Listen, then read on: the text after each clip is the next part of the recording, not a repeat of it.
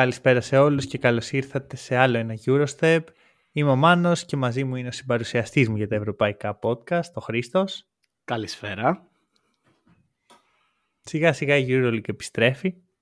Είχε και αυτή το δικό της break, γιατί δεν μας έφτανε το break του NBA, πρέπει να έχουμε και τη Euroleague ταυτόχρονα. Ναι, την ίδια στιγμή. Σιγά σιγά λοιπόν επιστρέφει και επιστρέφουμε με κλασικό Eurostep που μιλάμε για Παναθηναϊκό, μιλάμε για Ολυμπιακό και επειδή μπήκαμε στην τελική ευθεία, έχουν μείνει 8 παιχνίδια, θα μιλήσουμε και για τη μάχη της τρίτης και έβδομης, όγδοης, ένατης. Θα δούμε ποια θέση, ανάλογα πόσες ομάδες μετράς για αυτή τη μάχη.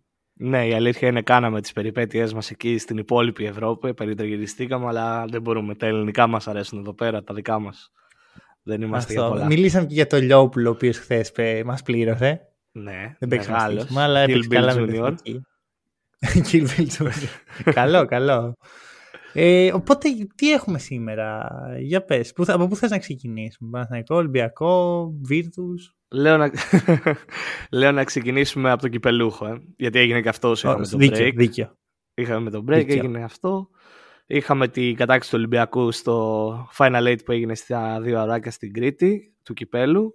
Ε, και νιώθω ότι αυτή η νίκη ήταν πολύ πιο επιτακτική για τον Ολυμπιακό από ότι για τον Παναθηναϊκό, να σου το πω έτσι. Την είχε πιο πολύ ανάγκη ο Ολυμπιακός. Γιατί έχει δύο συνεχόμενες Μ, ναι. ήττες από σε αιώνιο ντέρμπι, ενώ μετά από μεγάλο σερί δικό του. Ε, και χρειαζόταν η αλήθεια είναι ένα πώς να σου το πω, ένα κρότο, μια επιστροφή με κρότο. Ναι. Βέβαια κάνει και το θα σου σερί πω. των εικόνων- των εικόνων στην Ευρωλίγκα. Είναι καλό το κλίμα για τον Ολυμπιακό τώρα τελευταία. Ε, Είναι σε ανωδική πορεία. Γενικά, εγώ ξέρετε, δεν πιστεύω στο, στην κόντρα. Δεν, δεν το πιστεύω. ρε παιδί μου. Πιστεύω ότι οι ομάδες πρέπει να χτίζονται με τη λογική ότι παίζω εγώ ενάντια σε όλους. Όχι εγώ ενάντια στον Παναθηναϊκό ή εγώ ενάντια Μμ. στον Ολυμπιακό. Καλά, συμφωνώ. Ε, ε, νιώθω, αν όχι επιτακτική, θα πω ότι ήταν η λογική αυτή. Γιατί μιλάμε για μια ομάδα που ξέρει τον τρόπο να κερδίζει σε τελικούς, σε ημιτελικούς, σε παιχνίδια τίτλων. ναι, Ο είναι Παναθηναϊκός πιο, αυτό τώρα το μαθαίνει. πιο, Ενώ φτι- πιο με φτασμένη αυτό το ομάδα. ρόστερο καθένας. Έτσι, Μμμ, δεν μμμ. λέω. Ναι, ναι, ναι. Επειδή ξέρεις τώρα θα, θα αρχίσουν. Α, τι λες για τον Παναθηναϊκό. Ναι, Ενώ Ολυμπιακό, με Παναθηναϊκός. με τη σύνθεση που έχει ο καθένας. Ε, οπότε μου έβγαζε πολύ περισσότερο νόημα να κερδίσει αυτό το μάτσο ο Ολυμπιακός και όταν έχεις ένα, και ένα losing streak δύο παιχνιδιών, ας πούμε, γιατί apparently οι ελληνικές ομάδες θα μετράνε αυτά, πρέπει να το φροντίσεις έτσι. Πάμε όμως στα της EuroLeague. Για Πάμε, πιάσ' το από όπου θες εσύ. Ε, σερήν εικόν του Ολυμπιακού στην Ευρωλίγκα. Καλό, πολύ καλό, σε πολύ καλό σημείο χρονικά. Το χρειαζόταν ο Ολυμπιακός.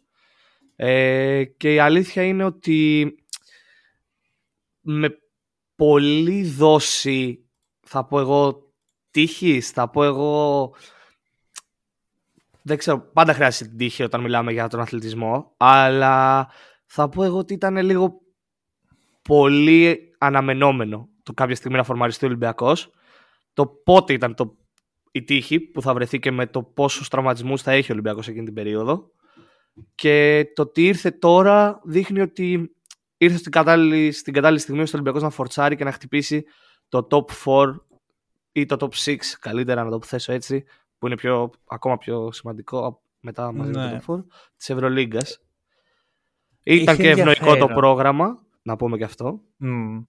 Ναι. Ο- Θα σου οπότε πω, έχει ενδιαφέρον. Γιατί ο Ολυμπιακός είναι ε, σε μια φάση που τραυματίζεται ο Φαλ.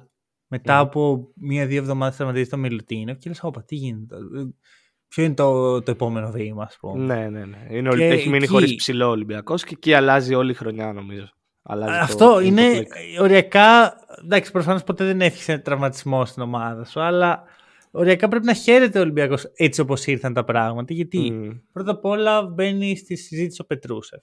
ναι. Μπαίνει στη Μα- συζήτηση ο τα περισσότερο Μπραντέκη χρόνο. με ένα περίεργο τρόπο. Ναι, οι ψηλοί τραυματίστηκαν, ο Μπρασδέκης εμφανίστηκε. Μπαίνει ο- η μεταγραφή Moses Wright. που Και- επειδή είμαστε Ελλάδα δεν σταματάμε τις μεταγραφές ούτε από ό,τι φαίνεται το Φεβρουάριο. Έχουμε φτάσει Φεβρουάριο και συζητάμε για νέα μεταγραφικά αποκτήματα. Ισχύει. Θα σου πω το εξής. Θα, θα κάνω πατ-πατ στον εαυτό μου τώρα. Ωραία. Σου έλεγα το καλοκαίρι ότι ο Μιλουτίνοφ είναι μια πάρα πολύ καλή προσθήκη. δεν μπορείς να πεις όχι σε ένα παίχτη αυτό το επίπεδο. Αλλά ο Ολυμπιακός στους ψηλούς αυτή τη στιγμή δεν έχει versatility. Έχει ένα στυλ ψηλού. Mm-hmm. Στο δίνω, το έλεγες όντως. Εδώ και ήμουν, μου το έρχεται ο Ράιτ, ο οποίος είναι ακριβώς το αντίθετο. Είναι αθλητικός, ε, παίζει με την ενέργειά του, είναι rim runner, ε, finisher και αλλάζει τελείως τις δυνατότητες του Ολυμπιακού. Ξαφνικά ξεκλειδώνει ένα ολόκληρο κομμάτι παιχνιδιού που δεν υπήρχε μέχρι τώρα, επειδή οι δύο ψηλοί είναι ακριβώς το ίδιο στυλ. Mm. Έφερε... Οπότε από εκεί η τύχη. Γιατί δεν θα έβρισκε ποτέ χώρο ο Moses Wright αν έπαιζε ο Μιλουτίνοφ και αν έπαιζε ο Φάρ. Προφανώς. Και δεν θα είχε έρθει καν στον Ολυμπιακό, έτσι. Αλλά Ακριβώς. Αυτό. Είναι το θέμα, είναι, αυτό είναι εγώ όταν είπα την τύχη του Ολυμπιακού. Αυτό ήταν ξεκάθαρα η τύχη, η κίνηση του Wright. Ε, okay, προφανώς τον ήξερε το προπονητικό team και το scouting department και γι' αυτό διαλέχθηκε, αλλά ποτέ δεν μπορείς να είσαι σίγουρος για το πώς θα προσαρμοστεί ένας παίκτης και ειδικά μέσα στη μέση της χρονιάς και ειδικά με μόνο ένα μήνα Ευρώπη. Ναι. Ο Ράιτ ήταν ένα μήνα στην Τουρκία χωρίς ευρωπαϊκή διοργάνωση, μόνο το τουρκικό πρωτάθλημα, στη Μέρκε Ζεφέντη, η οποία από ό,τι φαίνεται έχουν κάποιον εκεί πέρα που προπονεί τους ψηλούς και τους βγάζει ε, Σακύλο Νίλ. Εκτιμάω που πήρες το χρόνο να μάθεις να προφέρεις αυτή την ομάδα. Εγώ δεν το έκανα. Ούτε εγώ. Τυχαία μου βγήκε. Ζεφέντη. Μπορεί και να μην είναι έτσι, τέλος πάντων. Αλλά μετά τον Οτούρου στην ΕΦΕΣ στέλνει και τον Ράιτ τώρα στην Ευρωλίγα και στον Ολυμπιακό. Και αυτό που πήγαινα να πω είναι ότι πέρα από τους δύο ψηλούς του Ολυμπιακού, Φάλ και Μιλουτίνο που είναι ήδη πάνω κάτω στον τρόπο παιχνιδιού στο playstyle τους, και στο 4 Ολυμπιακός δεν είχε κάποιον παίχτη με τα αθλητικά προσόντα του Ράιτ, γιατί και ο Πίτερς και ο Σίγμα στην αρχή της χρονιάς, ειδικά ο Σίγμα, ναι. και μετά ο Πετρούσεφ που ήρθε, δεν έχουν τα αθλητικά προσόντα ναι. που θες να έχει έστω ένας ψηλός σου. Και ο Ράιτ ήρθε και έφερε δεν ξέρω κι εγώ πόση ενέργεια σε αυτήν την ομάδα. Δηλαδή, πέρα από ότι ξύπνησε, ότι ο ίδιος είναι βασικά ενεργητικός και έχει αθλητικότητα και όλα αυτά, ξαφνικά είδαμε και τον Walkup να επιστρέφει στην ενέργεια που είχε πέρυσι. Και όλο αυτό φαίνεται ότι αντιπροσωπεύει κάτι καινούριο στον Ολυμπιακό και χρειαζόταν η αλήθεια ναι. να πω. Ε, ε, να σου πω κάτι τώρα, θα πάρω hot take. Δεν, δεν θεωρώ το ride καλό. Δεν, δεν μ' αρέσει. Δηλαδή, δεν, σαν Ρε παιδί μου, δεν θεωρώ ότι παίζει καλά. Να σου το πω έτσι, τόσο ομά. Ναι. Δεν τον βλέπω και λέω αυτός δεν παίζει καλά. Αλλά είναι τόσο σημαντικός. Το πακέτο του είναι τόσο σημαντικό για τον Ολυμπιακό. Και συγχρόνως ο Ολυμπιακός είναι μια τόσο καλωστημένη ομάδα που κάνει και τα νούμερα, είναι και πολύτιμος. Αλλά αν με ρωτάς, ξέρω εγώ, χτίζεις μια ομάδα της EuroLeague και θες αθλητικό ψηλό, right είναι από τις πολύ τελευταίες επιλογές. Ναι, συμφωνώ. Η αλήθεια είναι ότι δεν έχουμε δει ακόμα αρκετά για να κρίνουμε αν ο Ράιτ είναι το next big thing στο, στα αθλητικά πεντάρια της Ευρωλίγκας. Ναι, Αλλά ναι. είναι και λίγο πολύ μικρό το sample που έχουμε το χρονικό, οπότε ας του δώσουμε λίγο ακόμα χρόνο. Αλλά το Μα, πόσο. Καλά, εννοείται, ναι, εννοείται αυτό. Συμφωνώ. Το πόσο δεν γρήγορα. Ότι... Εμένα δεν με ενδιαφέρει αν είναι καλός ή κακός μέσα στο γήπεδο. Εμένα με ενδιαφέρει το πόσο γρήγορα μπήκε σε αυτό το κλίμα που έχει αυτή η ομάδα και μάλλον αυτό είναι το mm. καλύτερο από όλα γιατί το είπε και ο Πετρούσεφ τώρα στη συνέντευξή του ότι η ομάδα έχει κλίμα οικογένειας και φάνηκε βασικά ακόμα και στο μάτι της Εθνικής με την Τσεχία που βρέθηκαν στο ΣΕΦ mm. όλοι οι ξένοι του Ολυμπιακού που δεν είχαν εθνικές υποχρεώσεις. Και εμένα αυτό μου δείχνει αυτή η κίνηση του Ράιτ και το πόσο γρήγορα προσαρμόστηκε, το πόσο καλό είναι το κλίμα mm. στα αποδητήρια της ομάδας και το ότι πέρα από το γηπαιδικό του, ξαναλέω από τα αθλητικά του, από τις αθλητικές του ικανότητες και όλα αυτά, ότι χρειαζόταν ενέργεια ο Ολυμπιακός. Και αυτή η κίνηση την έδωσε. Νομίζω ότι αν, μου δίνει, αν πάρω κι εγώ ένα hot take τώρα, αν ο Ολυμπιακός καταλήξει Final Four, καταλήξει οτιδήποτε, όπου και να φτάσει, να κάνει μια επιτυχημένη χρονιά βασικά, θεωρώ ότι το κάρφωμα του Wright με την Alba είναι όλο η αλλαγή της χρονιάς, της ρότα της χρονιάς. Ωπα, ρε. Γιατί... σαν εμένα, που ο Μπάγκστον, ας πούμε, άλλαξε τη χρονιά ναι, του Άρη. Αυτό λέω εγώ τώρα για την αλλαγή του Ολυμπιακού. Ότι εκείνο το κάρφωμα ξύπνησε όλους τους υπόλοιπους παίκτες του Ολυμπιακού ναι, σε αυτό το ενεργητικό κομμάτι. Αυτό. OK. Okay. Θα σου πω κάτι. Είπες μια φράση για το Ράιτ, next big thing. Εγώ θα σου πω το next big thing είναι ο Πετρούσεφ. Είμαι, εντάξει, είμαι πολύ bullish στο Πετρούσεφ. Έχω ανέκαθεν. Αλλά τώρα ειδικά με αυτά που βλέπω νιώθω πως ε, έχει χτυπήσει λίρα 100 ο Ολυμπιακός. Και θα πάω, θα το συνδυάσω ας πούμε με την ανανέωση του Πίτερς. Ωραία, mm. ο Πίτερς ανανέωσε για δύο χρόνια μέχρι το 2026. Άλλη και μια με κίνηση προβληματίζει στη μέση της λίγο. Σεζόν. Μπράβο, ναι, ναι. Ε, Δηλαδή, πολύ, πολύ σωστό. Καλά, αρχικά δεν γινόταν ο Ολυμπιακός να μην κινηθεί να ανανεώσει τον Πίτερ. Ναι. Ένα, ένα και στο χέρι αυτό. Κάποια στιγμή δεν δεύτερον- θα γινόταν. Ε. Λες Στο πριν από πέντε παρελθόν. χρόνια. Όχι, εννοείται. Πολύ... Και πέντε Λέω και πόσο δέκα και καλό στο θες. είναι. Λέω πόσο Μμ. καλό είναι αυτό. Το θέμα μου είναι το εξής. Έχεις τον Πετρούσεφ, ο οποίος είναι MVP material στο, σε δύο χρόνια για τη EuroLeague. Ειδικά και στα τώρα χέρια έχει και του τον coach Πίτερ. Μπαρτζόκα. Πώς δουλεύει αυτό; Κοίτα, πώς δουλεύει αυτό. Η αλήθεια είναι ότι δεν μπορείς να αφήσεις τον Πίτερς να φύγει με τη χρονιά που κάνει. Με τη χρονιά που κάνει είναι αδιαπραγμάτευτο το ότι δεν μπορείς να τον αφήσεις να φύγει. Γιατί επίσης ξέρεις ότι δεν είναι ότι είναι ένα κλάσμα που θα το κάνει μια χρονιά και δεν το ξανακάνει ο, Πετρούσε, Μμμ. ο Πέιτερς. Ξέρεις ότι το χέρι του θα το έχει για πάντα. θα είναι εκεί. Και δεν μπορείς να τον αφήσει Ναι. εύκολα να πάει σε άλλον ανταγωνιστή. Γιατί σε ανταγωνιστή θα πήγαινε Μμμ. τώρα μετά τη χρονιά που έκανε. Ε, Επίσης, ο Πετρούσεφ δεν είναι και κανένα τριαντάρι. Μην αγχωνόμαστε. 24 είναι το παιδί. Έχει όλο το μέλλον μπροστά του. Έχει πολύ potential. Έχει πολύ, όντως έχει MVP potential. Το βλέπω και εγώ. Και ξαναλέω, ειδικά στα χέρια του Μπαρτζόκα που με τα τεσσάρια έχουμε δει τι μπορεί να κάνει. Ε, και έχει και επίσης πολύ. Δεν ξέρω πώς να το πω. Πλαστικότητα θα το πω στο παιχνίδι. Πολύ craftiness. Πολύ, τα fundamentals τα κάνει πολύ καλά. Ναι, Να σου το πω έτσι. Ναι, ναι, ναι. Είναι Α, πολύ. Έχει κα- όμως και μια έτσι. Μια μπασκετήλα, ρε παιδί. Ναι, ναι, Ξέρεις ναι, ναι, ότι στο βγάζει, στο βγάζει είναι ξεκάθαρα. μπασκετικός παίχτης. Ναι, είναι, αυτό είναι.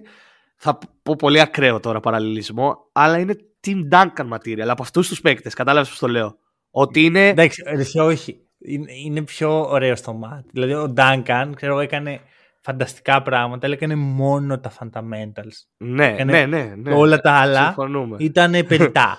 Ναι. Ο Πετρούσεφ έχει και ένα flashness. Αυτό Έχει και είναι ο ένα μπασκετικός. flashness. Έχει, έχει. Η αλήθεια είναι πως έχει, όντως. Σωστό, σωστό.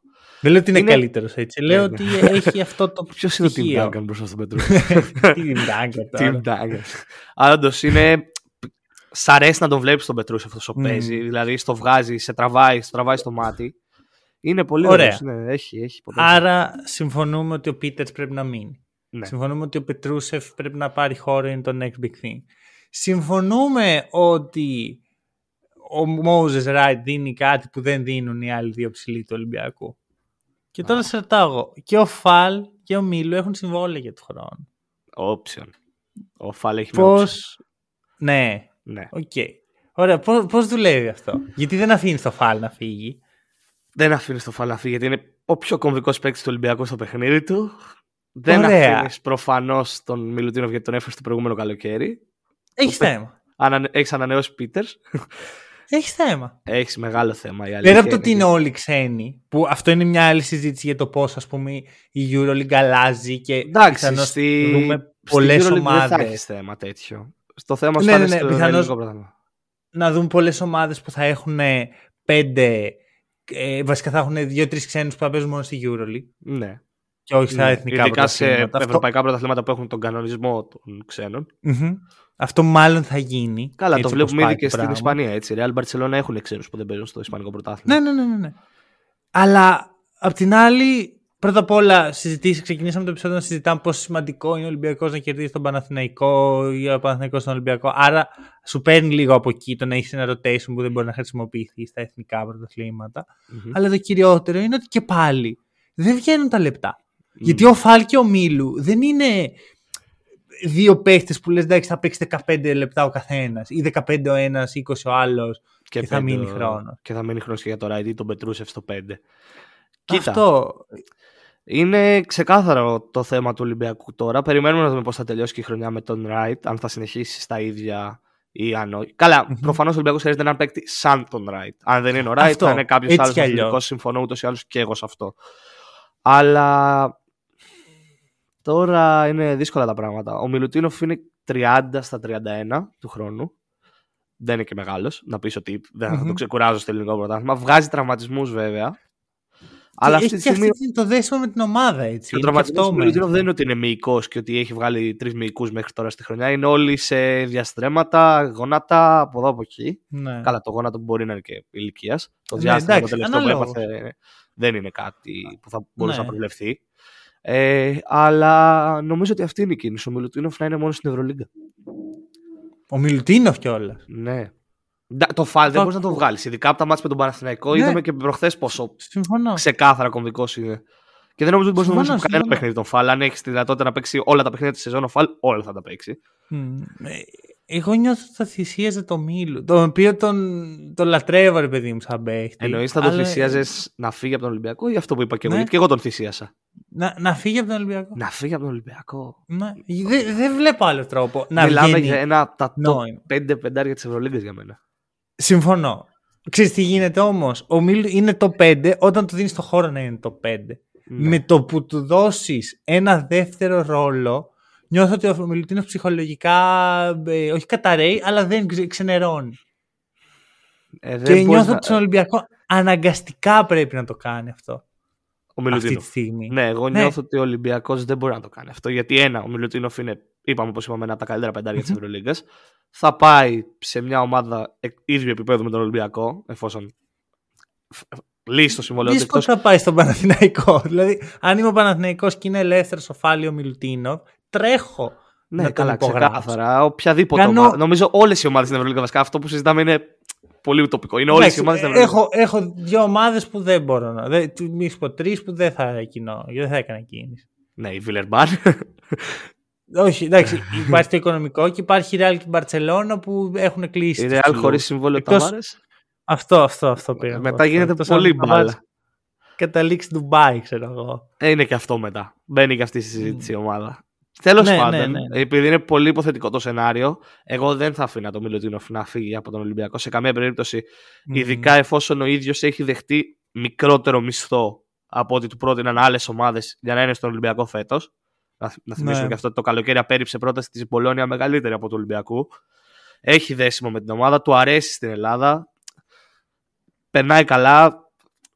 Δεν Μμμ. νομίζω ότι έχει τη δυνατότητα σαν Ολυμπιακός να αφήνεις τέτοιους παίκτες να φεύγουν. Και ειδικά δεν εννοώ τώρα και ο Αμπόση φαντάζομαι θα περνάει καλά στον Ολυμπιακό. Αλλά ο Μιλουτίνοφ είναι ένας από του πέντε καλύτερους στη θέση του. Και συγγνώμη για τον Αμπόση τώρα Μμμ. που τον έκανα έτσι, τον έριξα κάτω από το τρένο κατευθείαν. Ναι, τι, τι σου έκανε εγώ, τι σου έχει κάνει Random ο Αμπός; Attack. Random attack, συγγνώμη. λοιπόν, οκ. Μιλήσαμε πολύ για τους ψηλούς, να μιλήσουμε και λίγο για κοντούς. Μμμ. Θέλω να σταθώ σε δύο παίχτες. Williams Goss και Αϊζάια Κάναν. Και θα τους βάλω μαζί στη συζήτηση γιατί θα σου κάνω μια ερώτηση. Ποιος είναι πιο σημαντικός για εσένα για το φετινό Ολυμπιακό; Για το φετινό Ολυμπιακό. Ναι. Με έχει βάλεις στο hotspot σήμερα. Μου κάνεις όλο τέτοιες ερωτήσεις που. Να σου πω, να σου πω τη δικιά μου σκέψη. Ωραία. Ο Γκος είναι μια, μια χρονιά άνω κάτω γιατί είναι συνέχεια τραυματία. Είναι συνέχεια τραυματία. Αλλά όταν είναι εκεί, δίνει άλλο ένα επίπεδο στο παιχνίδι του Ολυμπιακού. Και συζητήσαμε, κάνουμε όλη αυτή τη συζήτηση γιατί ο Μόζες Ράιτρ, παιδί μου, δίνει αυτό το επίπεδο στους ψηλούς. Ο Γκος το δίνει στους κοντούς. Ναι. Και ο Ghost. Ενώ Ε. λοιπόν ο Αζέα Κάναν είναι σε μια φανταστική χρονιά αριθμητικά, Ναι. νιώθω το, το impact είναι λιγότερο του Γκος όταν παίζει. Αλλά είναι αυτό όταν παίζει. Όταν παίζει. Και, Και αν παίξει. επειδή είναι ένα Αντίστοιχο. ερώτημα που κάποιος θα πάντα, κάποιοι θα πάνταγαν πολύ γρήγορα. Κάναν λόγω των τραυματισμών του Μμμ. Γκος. Να θυμίσουμε ότι ο Γκος στα παιχνίδια, τα περισσότερα κλειστά παιχνίδια που έχει κερδίσει ο Ολυμπιακός στην τελευταία περίοδο είναι με πόντους του Williams Γκος. Τα κλείνει. τα και- περισσότερα. όχι Τα απλά κλείνει. Είναι με closer. Είναι ο πόντους. closer τον Γκος. Είναι ο closer Μα του Ολυμπιακού ο Γκος. Είναι αυτός που παίζει αντί για τον Κάναν συνήθως. Παίζει Ναι. αυτός και ο Γόκαπ. Έχουμε δει και κάποιες στιγμές που είναι και οι τρεις στο παρκέ ταυτόχρονα. Στι τελευταίες περιόδους η αλήθεια είναι τα τελευταία Ναι. πεντά λεπτά που είναι και οι τρεις μαζί. Αλλά ρε φίλε, ο Κάναν δίνει ένα άλλο κομμάτι στον Ολυμπιακό που ο Γκος δεν μπορεί να το δώσει και κανένας άλλος από την περιφέρεια του Ολυμπιακού δεν μπορεί να το δώσει. Το σουτ λες. Το shoot. Και το gravity στο shoot.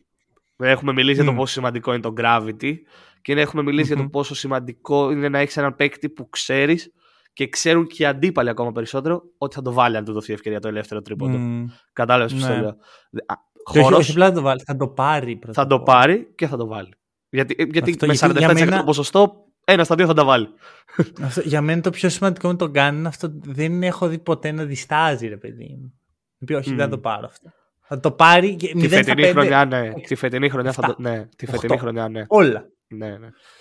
Απλά είναι, μετά είναι ότι χωρίς τον Κάναν μέσα, μειώνονται οι χωροι και ταυτόχρονα αυτό γίνεται πολύ δύσκολο το παιχνίδι για τον Φαλ. Ναι. Έχουμε δει πεντάδες του Ολυμπιακού άσουτες με τον Φαλ μέσα, πόσο δύσκολο είναι για τον ίδιο. Ναι. Γιατί ο Φαλ θέλει χώρο ώστε να μπορεί να δημιουργήσει από μέσα και ή να τελειώσει ναι. τις φάσεις. Οπότε το Κάναν νομίζω για μένα το κερδίζει εκεί, με τον gravity του. Mm. Αλλά είδες ότι έχω κάνει και, και για τον Γκος. Mm. Όχι, το λες πολύ καλά. Γιατί έτσι ακριβώς είναι. Γιατί δεν, δεν μπορείς να έχεις απάντηση αυτό στην ουσία. Ναι, είναι ναι. και από τις δύο πλευρές σωστή Δεν υπάρχει είναι... λάθος απάντηση. Ναι, δεν υπάρχει λάθος Αυτό. Απάντηση. Για μένα, ξέρεις τι γίνεται. Απέναντι σε μέτριες ομάδες, βλέπε Άλμπα, βλέπε Ερυθρό Αστέρα π.χ. Ε, μπορείς να βάλεις με ευκολία τον Κάναν και θα σου δώσει ακριβώς αυτό που συζητάμε τώρα. Mm. Όταν όμως παίζεις με πολύ καλές ομάδες της EuroLeague, εκεί χρειάζεσαι τον Goss. Γιατί θέλεις χειριστή δίπλα στο Walkup. Mm. Αλλιώς παίρνεις από την αξία του Walkup και κάνεις, βάζεις την, την εξίσου την κάνεις πολύ περίεργη εσένα. Και νομίζω ότι είδαμε τον coach Μπαρτζόκα να δυσκολεύεται με αυτό το δίλημα μέσα στη χρονιά. Και πολλές φορές δεν πήρα απαραίτητα τη σωστή απόφαση. Ναι, είδαμε παιχνίδια που θα έπρεπε να είναι ο Κάναν μέσα και ήταν ο Γκος και είδαμε παιχνίδια που θα έπρεπε να είναι ο Γκος που ήταν ο Κάναν. Ακριβώς αυτό. Ε, για μένα θα σου πω το εξής. Αν η εξίσωση στους ψηλούς είναι σχετικά εύκολη και η σχετική, σχετικά εύκολη απάντηση είναι τους κρατάς όλους. Ναι. Ωραία. Στου κοντούς, για μένα, αν δεν θυσιάσεις τους ψηλούς, πρέπει να θυσιάσεις τους κοντούς οπωσδήποτε. Ναι. Ναι, είναι, μετά είναι θέμα, θέμα ποσότητας. Δεν είναι θέμα ποιότητας, μετά γίνεται θέμα ποσότητας. Ναι, ναι, ναι, ναι. Αλλά δεν δε θα έδιωχνα χωρίς να πάρω. Θα ναι. ήθελα ένα παίχτη ο οποίος μπορεί και να χειριστεί και να ε, σουτάρει. Ναι. Στη θέση αυτό, και των δύο. Θα έκανε την αλλαγή 2 σε 1 που να μπορεί να κάνει και τα δύο.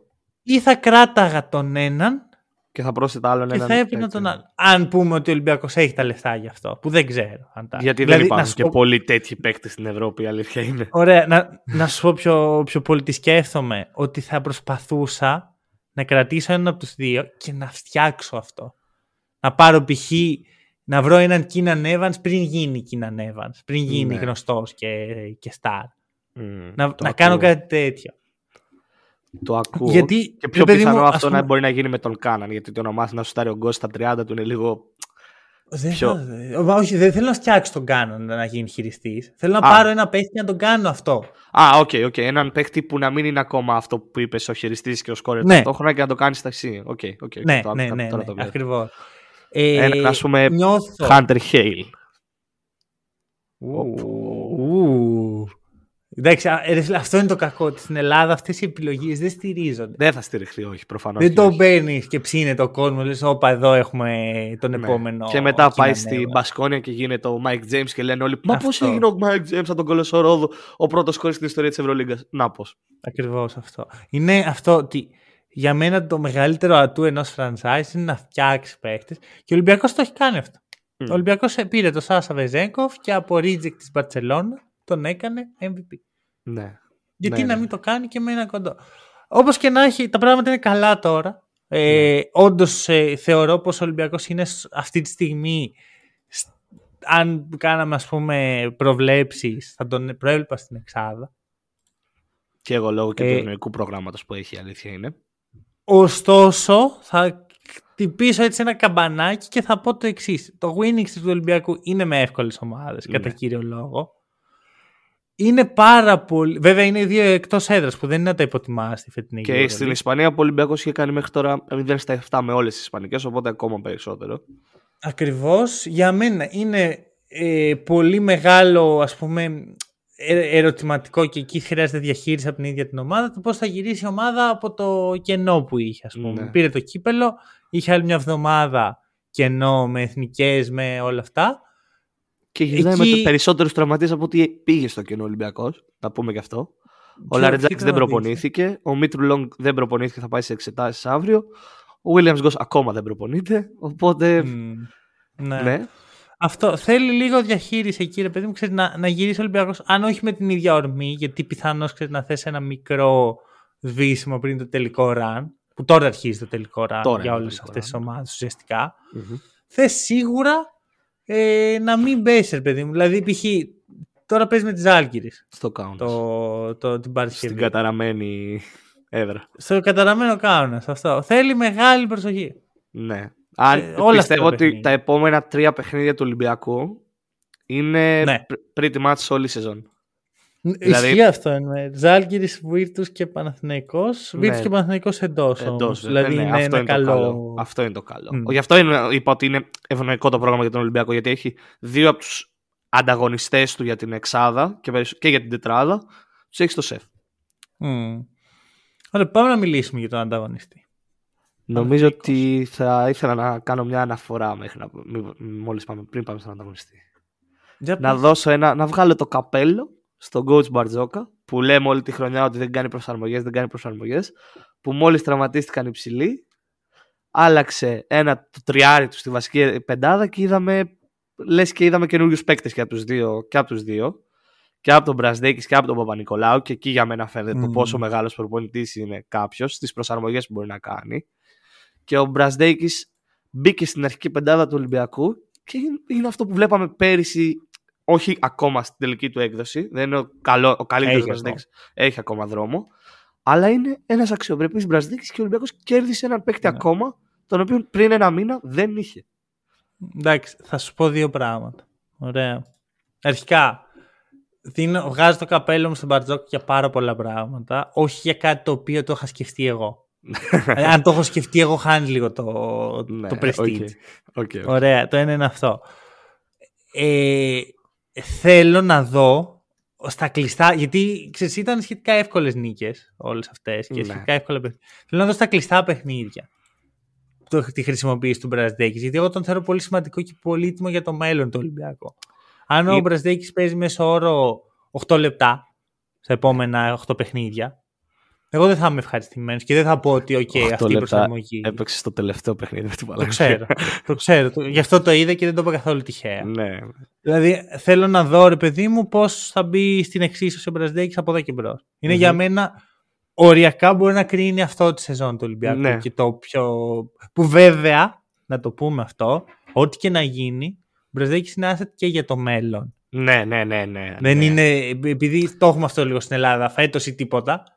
Είναι. Ναι. Ο Μπραζδέκη τριετές το έχει συμβόλαιο. τρομερό potential και γι' αυτό είναι και τριετές στο συμβόλαιό του. Και να πούμε ότι είναι με πολύ μπασκετική λογική αυτή η κίνηση και όντως έχεις δίκιο σε αυτό που είπες, ότι όντως βγάζει νόημα λογι... μπασκετικά λογική, όπως είπα. Μμμ. Γιατί ο Μπραζδέκη τι χρειάζεται γύρω, τι χρειάζεται χώρο.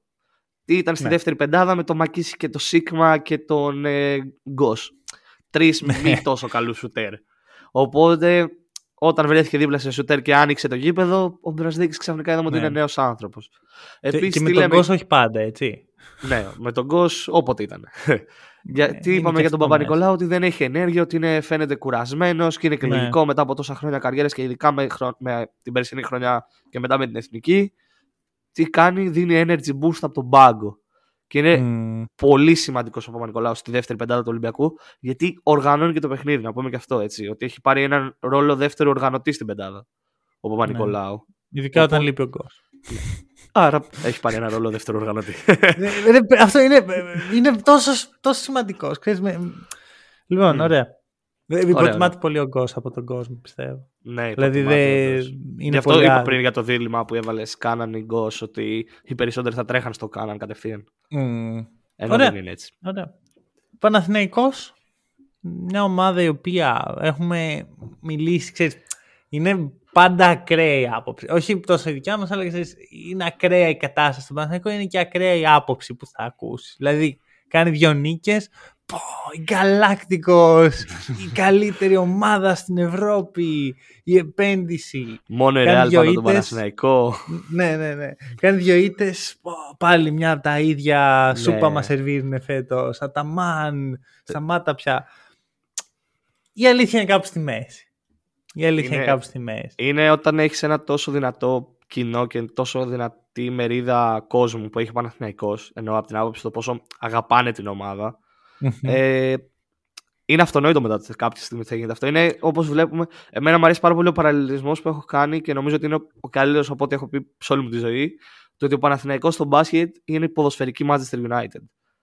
Μμμ. Είναι ακριβώς Ναι, αυτό. Δεν, είναι- δεν υπάρχει καλύτερος Όχι. παραλληλισμός, πιστεύω. Γιατί ό,τι γίνεται και με τη United στο ποδόσφαιρο, έτσι γίνεται και με τον Παναθηναϊκό στο μπάσκετ. Και είναι το, ότι, το πόσο ενωμένος είναι ο κόσμος και το πόσο αγαπάει όλο αυτό που βλέπει και θέλει να το βλέπει να είναι Mm. καλά και το πονάει. Και καμιά φορά το- τον πληγώνει πολύ αυτό το Πολύ. κάτι. Ναι, ναι. Και εντάξει, είναι και αυτό, ρε παιδί. Όταν βγαίνεις από μια τριετία τόσο δύσκολη, θες θες τη νίκη. Το, το καταλαβαίνω. Απλώς, ξέρεις, το ντεφορμάρισμα είναι μέρος της της ζωής του. Καλά, μπάσκετ. παίζουν και οι αντίπαλοι. Δεν θα κερδίσει. Αυτό. Δεν υπάρχει μια ομάδα που θα κερδίζει πάντα. Αν υπήρχε μια τέτοια ομάδα, δεν θα είχε νόημα το μπάσκετ. Και, Και δεν γενικά υπάρχει ο μια ομα- αθλητισμός. και, και μια ομάδα που δεν ντεφορμα... που, δεν... που παίζει πάντα καλά. Αυτό Ναι. είναι το θέμα. Γιατί ο Παναθηναϊκός έπαιζε κάποια στιγμή αρκετά καλά. Δεν θα πω ότι είδα κάτι ανεξέλεγκτο, ας πούμε, το καλύτερο μπάσκετ που έχω δει. Ναι. Έπαιζε αρκετά καλά. Όμως. Και τώρα δεν παίζει και τόσο καλά. Είναι, λέγεται ντεφορμάρισμα.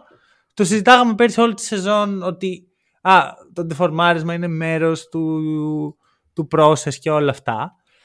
Η ερώτηση που αξίζει να κάνουμε εδώ για τον Παναθηναϊκό είναι αν αυτό το ντεφορμάρισμα είναι κάτι ελεγχόμενο, κάτι το οποίο ο Παναθηναϊκός και ο Αταμάν κυρίως έχει υπολογίσει να έρθει τώρα και το έχει φροντίσει ή είναι κάτι που απλά συνέβη χωρίς απαραίτητα η ομάδα. Που ξέρεις, αν γίνει με το δεύτερο τρόπο, καμιά φορά σε στέλνει όλη τη χρονιά. Δηλαδή εκεί τελείωσε η χρονιά σου. Ναι. Υπάρχει αυτό.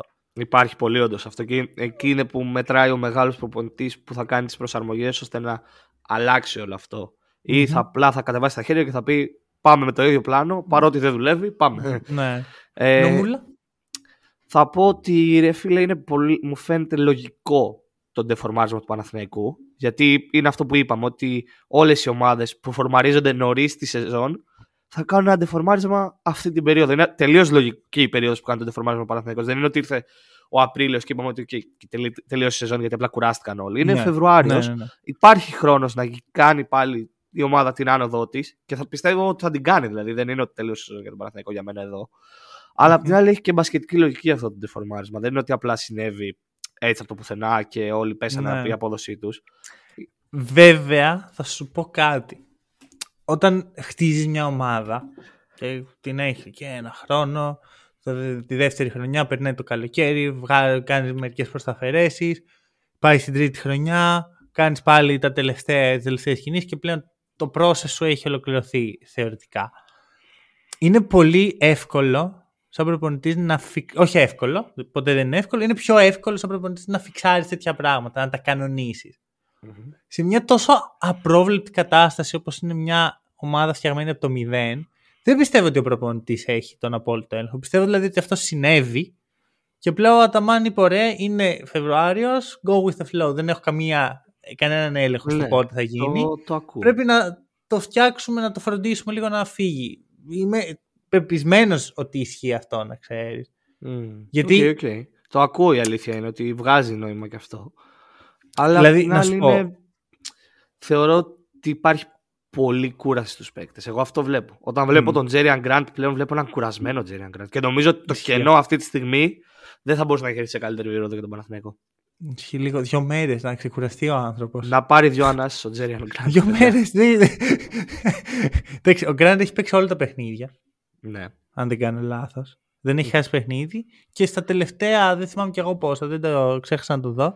Έχει παίξει, παίζει πάνω, πάνω από 30 λεπτά. Πες μου, μα, πες μου έναν αριθμό που πιστεύεις ότι στις πρώτες 26 αγωνιστικές πόσα 30 λεπτά έχει παίξει ο Τζέριαν Γκραντ. Στο 22. Εντάξει, όχι, το, τρε- το, το τελείωσες.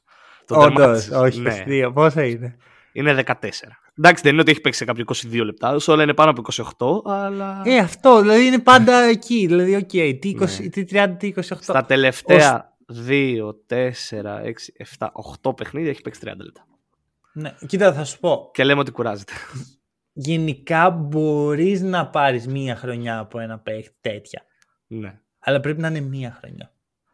Δεν ξέρω αν βγάζει νόημα. Δηλαδή, αν Βγάζει. ο Παναθηναϊκός του χρόνου ξεκινήσει και ο Τζέριαν Γκραντ βαράει πάλι υπερορίες. Θα πεθάνει. Έχει Θα, θέμα. θα τελειώσει και η καριέρα του Τζέριαν Γκραν μετά. Αυτό. Ε, Μία χρονιά. ή- Δηλαδή, πήγε ο Ολυμπιακός πήρε αυτή τη χρονιά πέρυσι από το Walkup. ναι, την πήρε.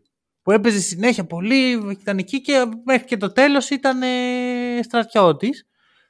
Αλλά με το που πας να το κάνεις και την επόμενη χρονιά, δεν σταματάς και βέβαια δεν Ε, είναι δεδομένο ότι γι' αυτό μπορείς είπ- έτσι. Γι' αυτό είπαμε και για το ντεφορμάρισμα του Γόκα που όταν λέγαμε στις αρχές. Γιατί επειδή έχω εδώ τους αριθμούς μπροστά μου, ε, πόσα 30 λεπτά πιστεύεις ότι έχει παίξει ο Γόκαπ στον Ολυμπιακό; Φέτος. Για πες. Έχει παίξει 10. 10. 10. Ω. Ακριβώς 10. Ακριβώς 10. Jackpot. Αλλά μάντεψε πώς έχει παίξει τις πρώτες 14 αγωνιστικές. 5. 9. Άρα τα έπαιξα όλα εκεί και μετά κα- κάθε Έπαιξε 9-30 λεπτά στις πρώτες 14 αγωνιστικές. Αυτό που λέγαμε για τον Williams Goss. Και γι' αυτό λέγαμε ότι ντεφορμάρει δεν είναι ο Γόκα που είχαμε δει πέρυσι και α, και Ναι. είναι πολύ κουρασμένος. Παιδιά, ο Γκραντ έχει παίξει 8 συνεχόμενα τώρα. Πώς θέλετε να είναι ο ίδιος Γκραντ που ήταν πριν Ναι. 10 μάτς; Δεν... Που βέβαια θα πω, δεν είναι πολύ κακό ο Γκραντ. Δηλαδή για μένα είναι ο τελευταίος που φαίνεται το ντεφορμάρισμα. Δηλαδή, Εγώ τον βλέπω κουρασμένο. Δεν, μου φαίνεται Συμφωνώ. ότι Ναι, ειδικά ναι, ναι. στην άμυνα δεν έχει πλέον τη, τη γρηγοράδα και τη φρεσκάδα Ναι. που έβλεπα πριν 10 αγωνιστικές. Που έβλεπα ότι ένα Ναι, αμυντικό βε- βέβαια- γκολ ήθο. εκεί, κοίτα, θα σου πω το εξής τώρα που το σκέφτομαι, ωραία. Είχε τραυματισμούς ο Παναθηναϊκός. Δηλαδή δεν είναι τυχαία αυτά τα 8-30 λεπτά. Έχει λείψει ο Σλούκας, Μμμ. έχει λείψει ο- ο Βιλντόζα και έχουν λείψει και οι δύο μαζί. Ναι, ναι, ναι, ναι. Προφανώς τώρα είναι είναι πολύ πάλι πιο λογικό. τραυματία.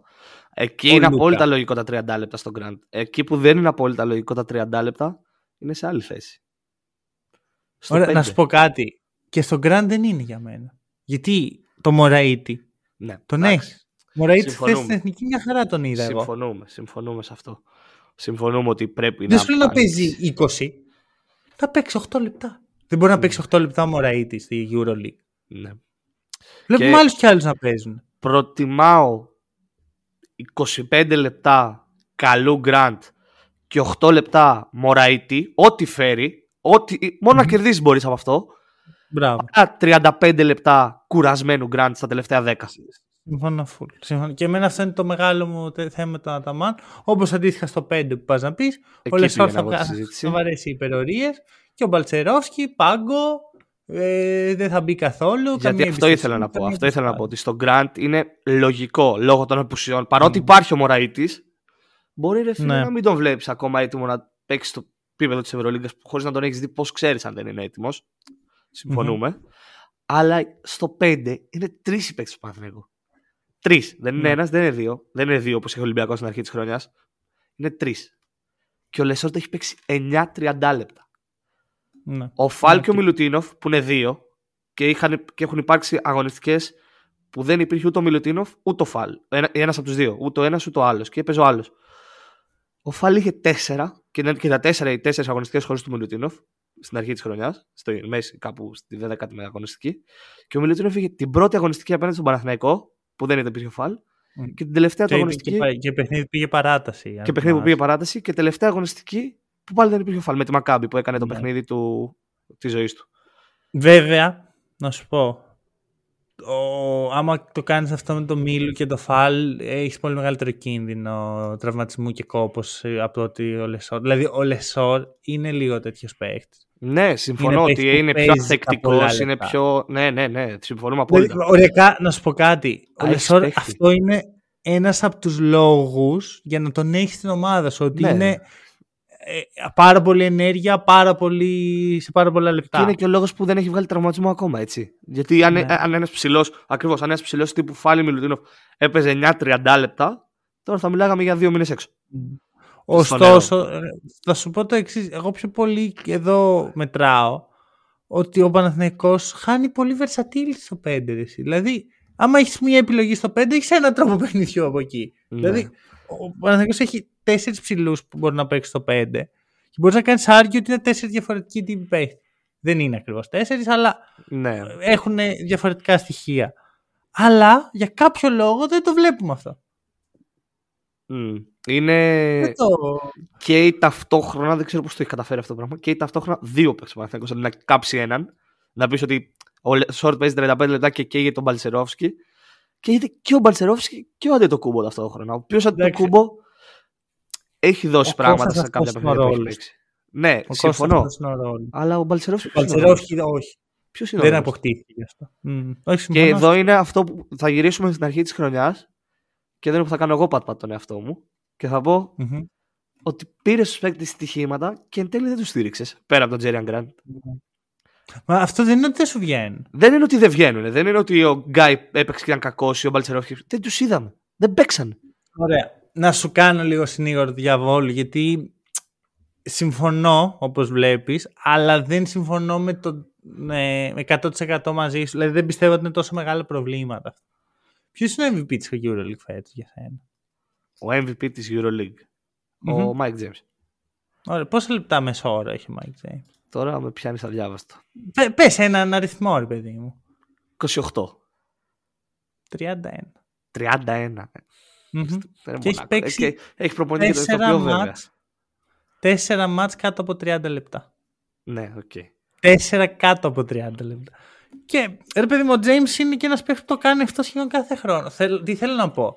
Και επίσης να σου πω. Ναι, και αλλά ο James στην άμυνα κάνει διακοπές. Ποιος είναι ο MVP του Παναθηναϊκού για σένα; Φέτος. Ναι. Ο MVP. Ναι. Ο Ντίνος Μίτογλου. Όπα ρε. Ναι, δηλαδή βγάζεις και τον Γκραντ και τον, και τον Λεσόρ από τη συζήτηση. Ναι, ναι, ναι. Για μένα, άμα πληρώσεις τη σταθερότητα που έχουν αυτοί οι δύο, τότε είναι λίγο λογικό να βάζεις τους σπουδαίους παίχτες πολλά λεπτά. Και ο Ντίνος εδώ που τα λέμε πολλά λεπτά παίζει. Μην κορυφωνόμαστε. Ναι. Δηλαδή είναι τρίτος αυτός. Εδώ τα έχω τα νούμερα. Εδώ τα έχω. Δεν Γκριγκόνη. Α, είναι τέταρτος. Ο, ο πρώτος είναι ο Γκραντ με 14-30 λεπτά. Mm-hmm. Ο δεύτερος είναι ο Γκριγκόνη με 12-30 λεπτά. Ο Λεσόρτ mm-hmm. έχει 9. Ο Μίτογλου έχει 9. Αλλά ο Μίτογλου έχει και ένα παιχνίδι που έχει παίξει 41 λεπτά. Mm-hmm. Μετά, πόσα πιστεύεις ότι έχει παίξει ο Σλούκας, 30 λεπτά; Ε, έχει και τραυματισμούς, έχει παίξει 5. Έχει παίξει 6. Okay. 5 έχει παίξει ο Ναν, Κέντρικ Ναν, που ήρθε πριν mm-hmm. δύο μήνες. Και έχει παίξει κι άλλος ένας παίξει Παναθηναϊκό 30 λεπτό. Μισό. Μισό. Ε, εύκολο είναι. Αν το σκεφτείς, είναι εύκολο. Θα έχεις παίξει ο Βιλντόζ με τη βαλενθια mm-hmm. Ο Χουάντσο κάποια στιγμή; Ο Χουάντσο έπαιξε 43 λεπτά και 12 δευτερόλεπτα. Στο μάτι του Ολυμπιακό την πρώτη αγωνιστική. Ναι, ναι, ναι, ναι, το θυμίζω. 43 Ωραία. λεπτά. Δεν μου φαίνεται πολλά όλα αυτά που λες, να σου πω την αλήθεια. Ξέρεις δηλαδή, πόσα, τώρα... πόσα 30 λεπτά βγαίνουνε; Πόσα; 56. Ξέρεις πόσα έχει ο Ολυμπιακός για μέτρο σύγκρισης; Δεν είναι το ίδιο όμως. Το αυτό, ξέρω, αυτό είναι που... αλλά επειδή το έχω μπροστά μου αυτή τη στιγμή. Δεν έκατσα να μετρήσω όλες τις Ευρωλίγκα η αλήθεια είναι. Θα το κάνω, το υπόσχομαι στο επόμενο επεισόδιο, θα σας πω πόσα έχουν. Ο Ολυμπιακός έχει 34. Ωραία. Να σου πω κάτι. Πιστεύω ότι ο Ολυμπιακός έχει πιο πολλά από ό,τι θα έπρεπε. Πιο, ναι. Γιατί; Δύο διαφορές. Πρώτα απ' όλα, ο Ολυμπιακός είπαμε είναι ένα process που χτίζεται τρία χρόνια. Mm-hmm. Άρα έχεις χρόνο να βάλεις παίχτες στην εξίσωση, να στηρίξεις.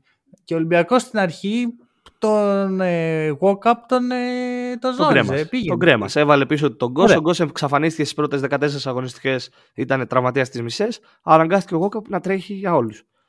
Τέλεια. Ε, Μισό. Πες, ολοκλήρωσε, ολοκλήρωσε γιατί σου έχω απάντηση. Το πιο σημαντικό για μένα είναι η διαφορά φιλοσοφίε με την οποία έχουν στηστεί αυτές οι δύο ομάδες. Ο Ολυμπιακός το καλοκαίρι άφησε να φύγουν οι δύο πιο πολύτιμοι παίχτες του και επένδυσε σε βάθος. Ωραία, πήρε τον Πετρούσεφ, πήρε τον Δεν πήρε τον Πετρούσεφ το καλοκαίρι. Και δεν είναι που Αυτός, όχι, για τα ναι, πολλά 30 λεπτά. Εκεί θα σου Εσύ μου έλεγες όταν ήρθε ο Πετρούσεφ ότι τώρα ολοκληρώθηκε το ρόστερ του Ολυμπιακού. Αυτό ήταν το σχέδιο. Άρα ναι. αυτό, αυτό ναι, αποφάσισε ναι, ναι, ο Ολυμπιακός. Ναι, Πήγε με βάθος και να σου πω κάτι, και που δεν τον πήρε το καλοκαίρι, θα τον έπαιρνε γιατί ήταν αναγκαίο και το είδαμε. Mm-hmm. Ήρθε λοιπόν, ήρθαν αυτοί για να έρθει και έχει βάθος ο Ολυμπιακός. Ο Παναθηναϊκός δεν πήρε βάθος. Ο Παναθηναϊκός πλήρωσε ακριβά συμβόλαια σε 8 παίχτες περίπου και παίζουν από τους 8 σε παίζουν οι 7. Πόσες θέσεις, σε πόσες θέσεις έχει ο Ολυμπιακός πάνω από δύο παίχτες; Όχι τώρα, όχι τώρα με Μήτρου Λόγκ και Ράιτ. Τον μα Οκτώβριο. είναι όλοι αυτοί οι κύριε. Ή μα είναι όλοι είναι. αυτοί. Όταν ο Ολυμπιακός. Επειδή τα, 30, τα 34 δεκάλεπτα του Ολυμπιακού σου φαίνονται πολλά, ο Γόκαπ έπαιξε 9 στις πρώτες 14. Ναι, μα και μετά ήρθε ο Μητρουλόν. Και μετά ήρθε ο Μητρουλόν για να καλύψει αυτό το κενό. Ναι, για να ε, καλύψει αυτό το κενό. Αν είχε Παναθηναϊκό ο Μητρουλόν, αν ο Παναθηναϊκός πήγαινε με αυτή την κατεύθυνση. Ο Παναθηναϊκός είχε Μητρουλόν. Είχε Μητρουλόν. Το Μωρέιτι. Έχει τρίτο point. Ο Ολυμπιακός δεν είχε. Εγώ συμφωνώ. Αλλά εκεί αυτό που χάνεις είναι ότι ο Παναθηναϊκός έχει τρομακτική ανάγκη να βρει συνοχή. Ναι. Ενώ ο Ολυμπιακός Εγώ συμφωνώ μαζί σου. Εγώ θα ήθελα να δω Μωρέιτη. Εγώ θα ήθελα να δω λιγότερα λεπτά στον Γκραντ. Όχι, Αλλά συμφωνούμε. Δεν Α, είναι συγκρίσιμο. Α, όχι, προφανώς δεν είναι συγκρίσιμα. Δεν είναι συγκρίσιμα σίγουρα. Απλά εγώ που στο πάω τώρα είναι ότι τα, 54, τα 56 του Παναθηναϊκού είναι πάρα πολλά για ομάδα που έχει 3 point guard. 3 point guard. Από την αρχή της χρονιάς. Αυτή τη στιγμή Γκραντ- δεν έχει τρεις. Μα, αυτό- μα δεν έχει αυτή τη στιγμή. Ε, επιλογή του προπονητή δεν έχει. Α, άλλο αυτό. Δεν- Εκεί αλλά είναι δεν άλλο. έχει. Ε, Ναι, Μαζί σου. Ποσοτικά, ποσοτικά ο Παναθηναϊκός έχει περισσότερους παίκτες από ότι ο Ολυμπιακός είχε στην αρχή της χρονιάς και ο Ολυμπιακός τα 34-30 λεπτά, θα σου το πω εκεί, επειδή είπες ότι είναι πολλά τα 34-30 λεπτά για τον Ολυμπιακό, 16-30 λεπτά, 17 άμα βάλεις και του Μιλουτίνοφ, ήταν στις πρώτες 13 αγωνιστικές. Ναι, και Εκεί μετά που ήρθε ο το Ολυμπιακός βάθος. είχε ποσοτικό θέμα, ναι, και μετά ήρθε το βάθος, ακριβώς. Το Παναθηναϊκός παιδί μου. έχει το βάθος και πρέπει να το χρησιμοποιήσει. Εκεί θέλω να σου πω Δεν τη συζήτηση. συμφωνώ. Ο Δεν πρέπει να Ολυμπιακός χρησιμοποιήσει έχει το βάθος του Παναθηναϊκός. τεσσάρια. Τρία τεσσάρια. Δεν Τρία τα είχε. διάρκεια. Δεν τα είχε ο Ολυμπιακός. Τώρα τα παίκτησε γιατί κατάλαβε ότι υπάρχει θέμα. Ναι. Επειδή κατάλαβε ότι υπάρχει θέμα χρόνου. Ο Παναθηναϊκός Άκου να δεις. Ποια είναι η διαφορά; Ο Παναθηναϊκός δεν θα μπορούσε να το κάνει αυτό. Δεν θα μπορούσε να φέρει τον Πετρούσερ, τον Ράι, τον όχι να Νάρ. τους φέρει στη μέσα της χρονιάς, στα μέσα της χρονιάς. Τους είχε. Όχι. Δεν, είχε έχει. τον Καλατζάκη στην αρχή της χρονιάς, δεν είχε τον Μωραήτη, δεν είχε τον Παλτσερόφσκι, δεν είχε τον Ματζούκα. Έτσι. Πόσα λεπτά έχουν παίξει ο Μισό λεφτή λεπτό. σύνολο; Θυμίζω ότι ο Χουάντσο έχει τραυματιστεί για ένα μήνα. Ο Ματζούκας έχει τραυματιστεί για ένα μήνα. Ο, ο Παπαπέτρου έχει τραυματιστεί για δύο μήνες και απο- ακόμα δεν έχει μπει. Δεν έχω Ναι. δει Παπαπέτρου όπως ήταν. Ο Σλούκας, ο Βιλντόσα και ο, ο, ο Σλούκας και ο Βιλντόσα έχουν χάσει χρόνο. Ο Ναν μπήκε στα μισά. Ε, υπάρχουν και οι τραυματισμοί. Για μένα, καταλαβαίνω όπω το λες, για μένα είσαι πολύ, πολύ σκληρός εδώ. Ε, και όχι. ο λόγος που το λέω είναι γιατί είναι δίκαιο να κάνουμε κριτική, αλλά πρέπει να το βλέπουμε και τον αντίλογο. Ναι, συμφωνώ μαζί σου για τους τραυματισμούς. Απλά θεωρώ ότι ο Παναθηναϊκός από την αρχή της χρονιάς, αν ξεκίναγε τον Οκτώβριο και έπαιζε από τον Οκτώβριο παραπάνω ο Μωραήτης, από τον Οκτώβριο παραπάνω ο Καλετζάκης, που τον είδαμε να μπαίνει τον Ιανουάριο στην εξίσωση, τον Καλετζάκη. Ο περισσότερο χρόνο ο Ματζούκας, περισσότερο χρόνο ο Μπαλτσερόφσκι, περισσότερο χρόνο το Κούμπο, δεν θα συζητάγαμε για 56-30 λεπτά. Αυτό είναι το θέμα μου. Ότι είναι Μπορεί. πάρα πολλά. Και ότι είναι πάρα πολλά ενώ ο Παναθηναϊκός έχει λύσεις. Συμφωνώ μαζί σου ότι έπρεπε να βρει συνοχή. Έπρεπε να παίζουν πολύ για να μάθουν ένα τον άλλον. Ε, είχε Μμμ. τραυματισμούς, είχε τραυματισμούς και ο Ολυμπιακός είχε τραυματισμούς και όλες οι ομάδες έχουν τραυματισμούς. Αλλά πρέπει να προσαρμόζεσαι. Και ο Παναθηναϊκός η προσαρμογή του στους τραυματισμούς του Χουάντσο, του Μιτ Παπαπέτρου που είπες, του Σλούκα, του Βιλντόζα, είναι να παίζει ένας παίκτης 35 λεπτά και να μην μοιράζει το χρόνος σου. Ενώ υπάρχουν λύσεις. Εκείνη είναι η Ωραία. διαφωνία μου εμένα. Ότι ο Παναθηναϊκός είχε τις λύσεις και δεν τις χρησιμοποίησε. Ωραία, θα σου πω το εξής. Σύμφωνοι, αλλά αν ο Παναθηναϊκός το είχε κάνει αυτό, που εγώ πιστεύω ότι έπρεπε να το έχει κάνει. Να το Μμμ. τονίσω αυτό. Εγώ πιστεύω. Αλλά αν το είχε κάνει, πιθανώς ο Παναθηναϊκός να μην είχε 16 νίκες και να ήταν τρίτος. Θα μπορούσε Ναι. να έχει 12 νίκες και να. Μισό. Και να παλεύει για μια θέση στα play-in. Οπότε θα σου πω το εξής. Αν ο Αλλά Παναθηναϊκός αν στο μας τέλος- νοιάζουν οι νίκες. Μισό.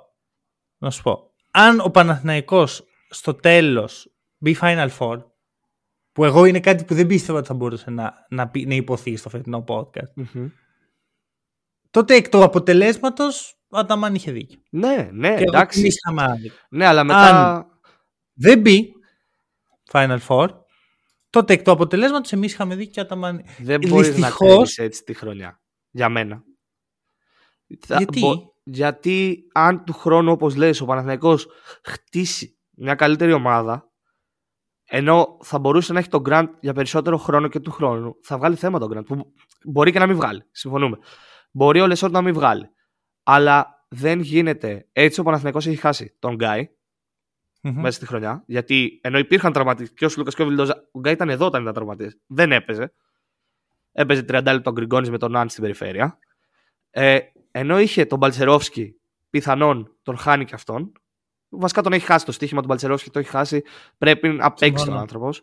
Ε, Συμφωνώ. παρότι είχε πάλι τραυματίες όπως λέμε. Μμμ.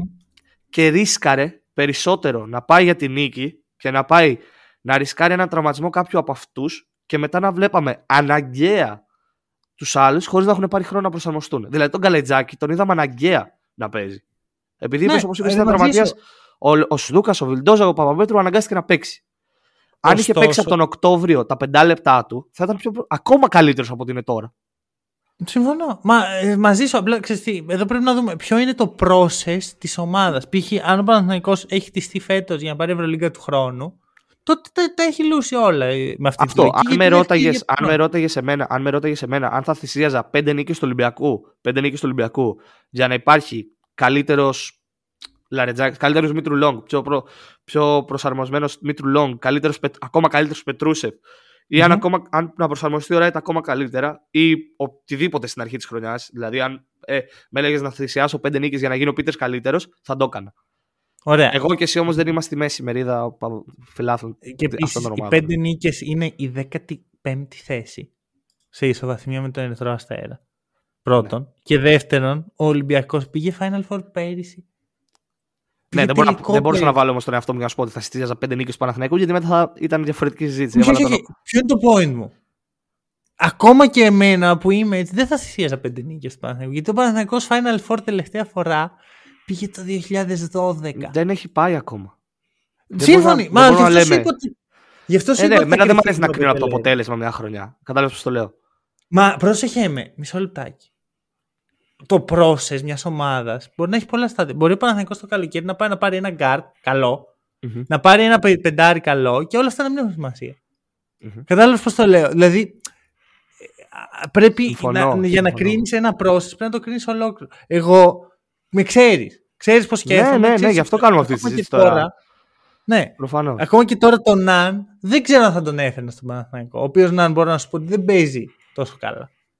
Δεν ξέρω Ναι. αν θα τον έφερνα. Συμφωνώ Αλλά- απόλυτα.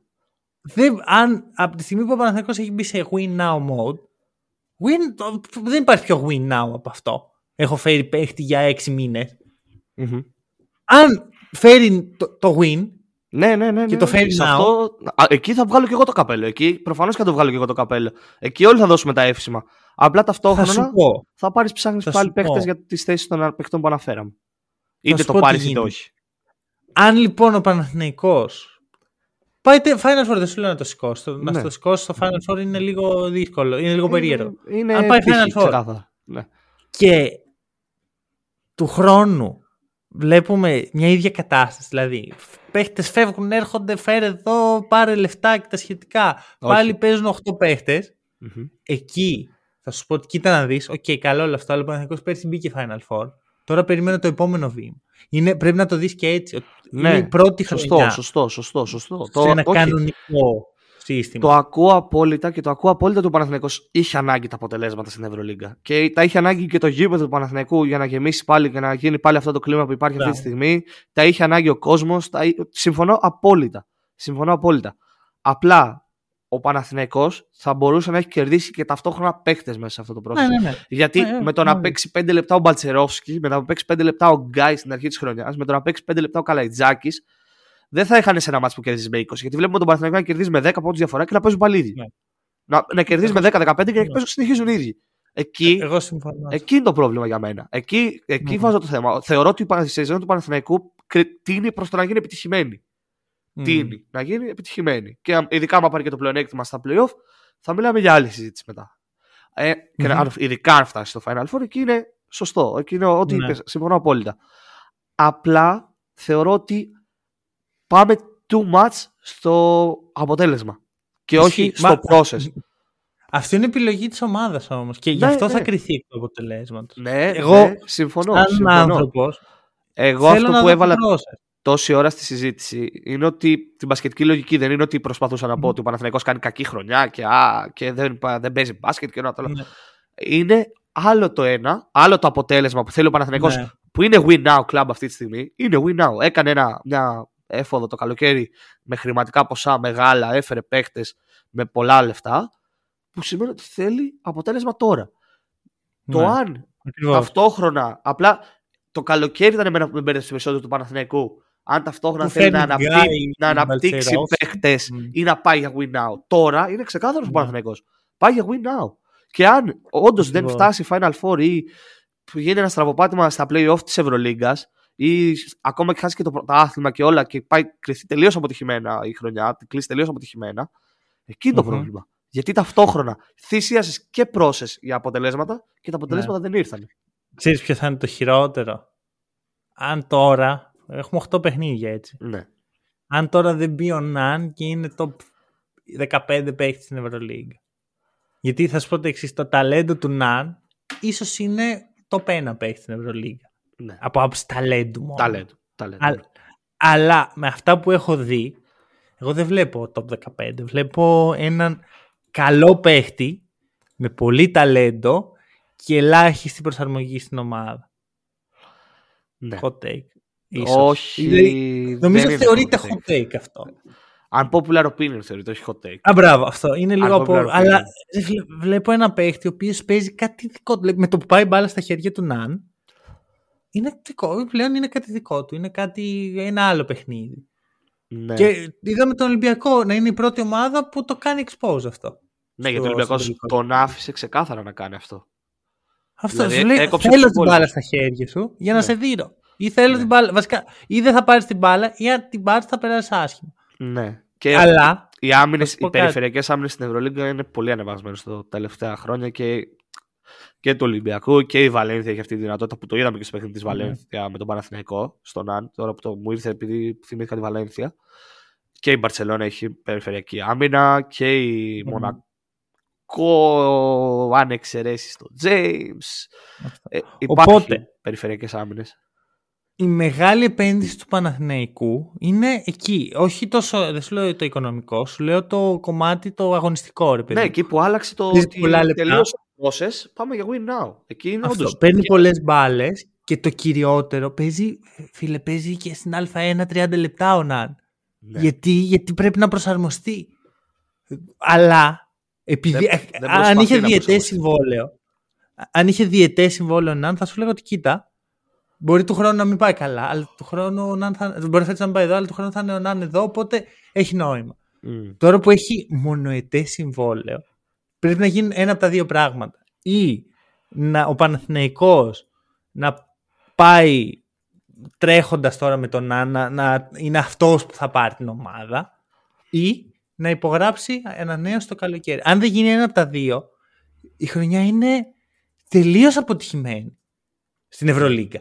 Ναι. Εντάξει, γιατί μετά μπαίνει στη συζήτηση στο ελληνικό πρωτάθλημα και όλα αυτά που εμένα προσωπικά, να σου πω την αλήθεια, δεν με πολύ ενδιαφέρει. Εννοείται ότι θα το δω, εννοείται ότι θες να κερδίσει η ομάδα σου, αλλά στο πλέον και ειδικά σε αυτό το podcast μιλάμε για κάτι πολύ πιο σημαντικό από ένα εγχώριο πρωτάθλημα. ναι. Θα σου το Μιλάμε πάω για σε το άλλο καλύτερο κομμάτι πρωτάθλημα όμως στην Ευρώπη. εγώ. Ναι, ότι το χρειάζεται το εγχώριο πρωτάθλημα ο Παναθηναϊκός. Το Ισχύει. χρειάζεται. Έχει χάσει 7 συνεχόμενους εγχώριους τίτλους και χρειάζεται τους τελικούς για να αποκτήσει winning mentality. Αυτό. Άλλο το υπόλοιπο όλο, άλλο το ποιος θα σηκώσει το πρωτάθλημα όλα αυτά. Χρειάζεται καλούς τελικούς πρωταθλήματος του Παναθηναϊκός για να, σ- για να αποκτήσει winning mentality. Γιατί η ομάδα που μαζί. υπάρχει δεν έχει τόσο μεγάλη ευρωπαϊκή εμπειρία ούτε από Final Four, ούτε από winning mentality, Ναι. ούτε Ε, τίποτα. Α το πάρει το winning mentality στην Ευρωλίγκα. Σου λέω, Σωστό, ε, εντάξει, συμφωνώ. είναι, είναι Θα το λίγο πάρεις- δικό μου κόλμα αυτό. Θα το πάρεις στο Final Four το winning mentality φέτος, θα πάει του χρόνου και θα το σηκώσει. Ε, ε, Είναι Ωραία. Το ιδανικό είναι θα λίγο ήταν αυτό. το αλλά δεν είναι απίστευτο. το σφαίρα. Αρκεί και να γίνουν και σωστές κινήσεις το καλοκαίρι.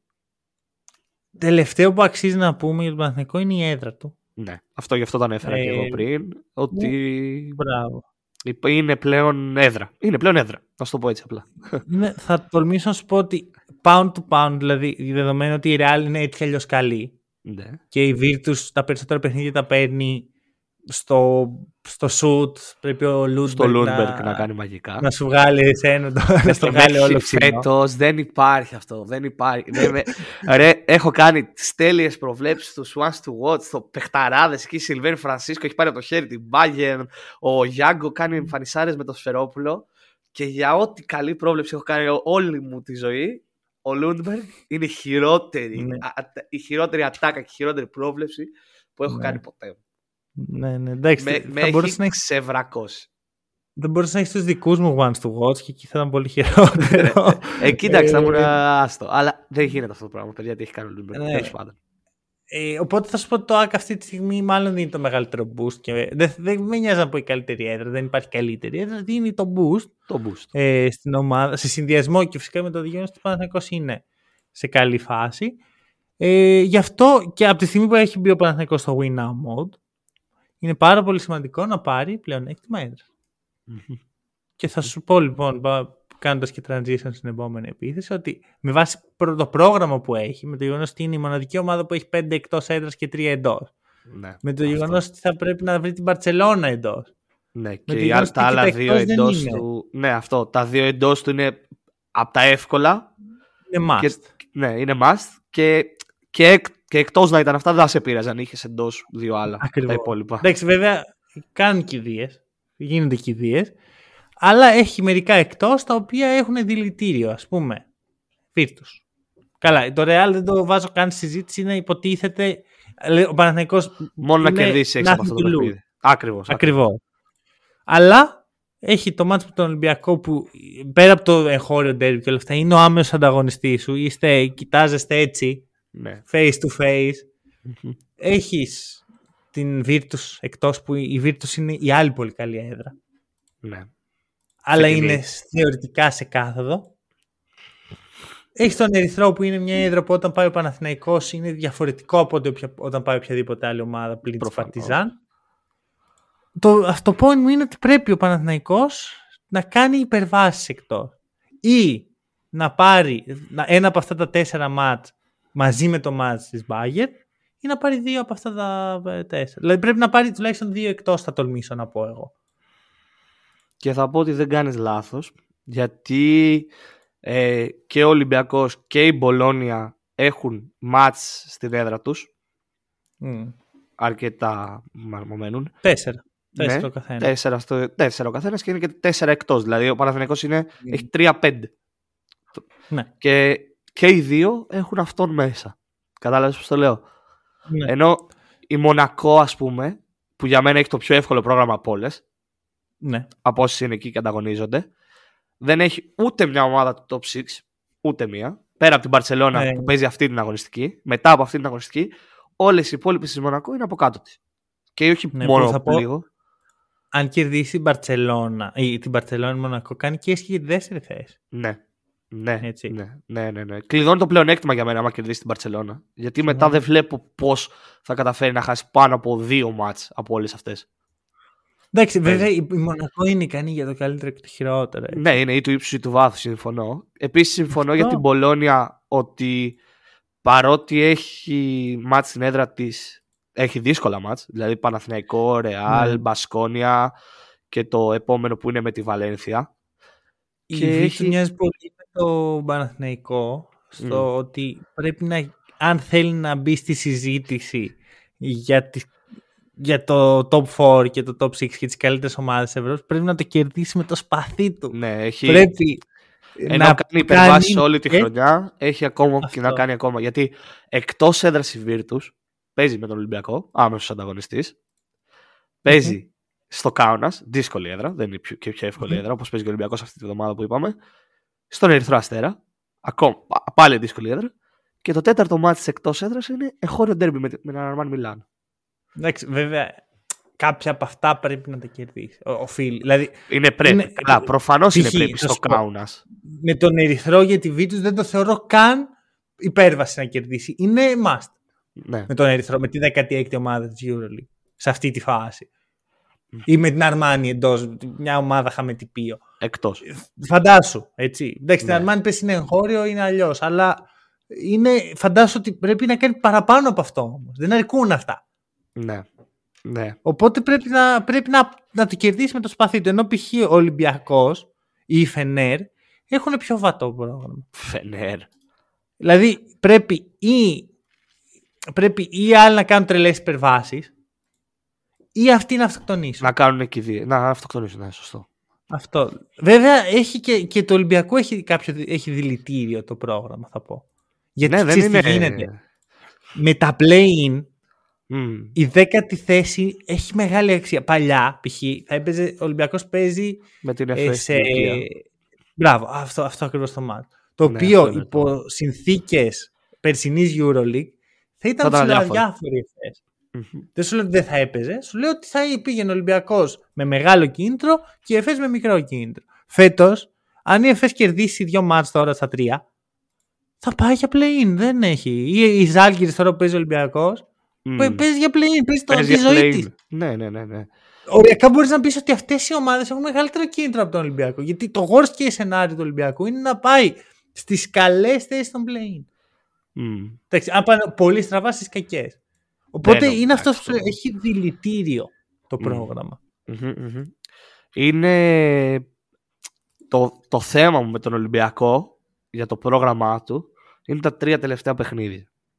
Μμ. Γιατί είναι Παρτιζάν εκτός Εκτός. που όπως είπαμε μπορεί να καίγεται Ναι. γιατί το play-in μπορεί να καίγεται και για την εξάδα εγώ θα πω η Παρτιζάν δεν την Μμμ. ξεγράφω τελείως παρότι είναι πιο χαμηλά στη βαθμολογία είναι, εντάξει, είναι πολύ μακριά από την εξάδα αλλά είναι η Παρτιζάν Ναι. και είναι ο Ζέλικο Μπράντοβιτς μπορούν να κάνει και ένα 8 στα 8 τώρα και να πούμε α το έκανε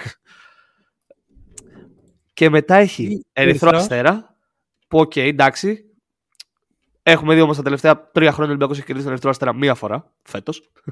Ναι, βέβαια εντάξει. Ξέρεις, είναι λίγο πιο. είναι αναλόγως. Ναι. Είναι λίγο πιο εύκολο για τον Ολυμπιακό να παίξει αυτή την έδρα. Ναι, από ο ό,τι Ερυθρός θέλει. Αστέρας είναι τρία ματς εκτός play-in, τρεις νίκες. Ναι. Και Και δεν νομίζω ότι θα το πιάσει. δεν νομίζω. Ειδικά Ναι. εφόσον μετά την τελευταία εβδομάδα που έχασε και από τη Ζαλγκίρις ήταν ε, το τελειωτικό χτύπημα για τον Παναθηναϊκό. Για τον Ναι, Παναθηναϊκό, για τον Ερυθρό Οπότε Αστέρα. δεν το θεωρώ τόσο δύσκολο αυτό για τον Ολυμπιακό. Και Το τελευταία αγωνιστική είναι η σφαγή για τον, Παναθ- για τον Ολυμπιακό. Τι τρει φορέ είπα που έκανα Μμ. από κάποια άλλη ομάδα και είπα Παναθηναϊκό; Ναι. είναι σφαγή η τελευταία αγωνιστική για τον Ναι. Ολυμπιακό. Εντός βέβαια. Εντός. Πολύ σημαντικό. Τελευταία αγωνιστική. Και δεν κιόλας. είναι ότι έχει χάσει με διαφορά εκτός, οπότε δεν... Ναι. και στις ισοβαθμίες μετά θα. Είναι οριακά τα πράγματα. Ναι. Δηλαδή π.χ. αν παίζαν τώρα. Είναι αυτό το μάτς και είναι η τελευταία αγωνιστική και είναι αυτή η βαθμολογία. Μμ, Θα παίζαν για την έκτη θέση. Ναι. Που, για να καταλάβουμε λίγο τη διαφορά, η έκτη θέση τώρα σε στέλνει με μία εκ των Παναθηναϊκό, Μονακό, Βίρτους, Ολυμπιακό, Φενέρ και Μπασκόνια που έρχεται από πίσω σιγά σιγά. Αλλά να το έπρεπε να το πω. Ε, Βασικά, η- η Μπασκόνια θα κρίνει τη μοίρα της στο μάτς με τη Φενέρ αυτή την αγωνιστική. Μμ, Αν ναι. την κερδίσει, μπαίνει instantly στη συζήτηση. Μμ. Οπότε, μ, σου εξασφαλίζει ένα τέτοιο μάτσα και το να μπει στα play-in σου εξασφαλίζει, αφού παίξει στην καλύτερη, αφού περάσει από τα play-in, να παίξεις με Η Real Μπαρσελόνα είναι η Μπαρσελόνα. Barcelona. Εκτός. με μειονέκτημα. Με- με μειονέκτημα, δηλαδή ναι. είναι ζώρικο. Και Η στη- οποία, βέβαια, Real, η οποία Real έχει 13-0 εντός έδρα, έτσι να το πούμε και αυτό. δεν χάνει. Δεν έχει χάσει ακόμα εντός. βέβαια, να πούμε ότι υπάρχει το σενάριο κάποιος άλλος να είναι στη δεύτερη θέση. Γιατί καλή η Barcelona μου αρέσει πάρα πολύ. Δεν θα εκπλαγώ να μην είναι. Είναι αυτό, αν χάσει από τη Μονακό. Έχει, Είναι μια έχει νίκη η διαφορά. Potential, έχει potential Οπότε- η Μπαρσελόνα. Και μετά μπορεί η 7η θέση να στέλνει στη Μονακό, που για τον Ολυμπιακό είναι καλό πράγμα. Αμέ. Ωραία, problem. οπότε. Εντάξει, βλέπουμε ότι γίνεται χαμός. Έχει και, ε, έτσι, αν η Μονακό κάνει το κερδίσεις την Μπαρσελόνα τώρα, τη στέλνει την Μπαρσελόνα σε περιπέτειες με το πρόγραμμα που έχει. Με το Ναι. πρόγραμμα που έχει. Ισχύει. Εντάξει, γίνεται χαμός. Τι να πούμε. Ναι. Τρομερό Θα τα ξαναπούμε προφανώς πριν τελειώσει η regular season. Ω, καλά.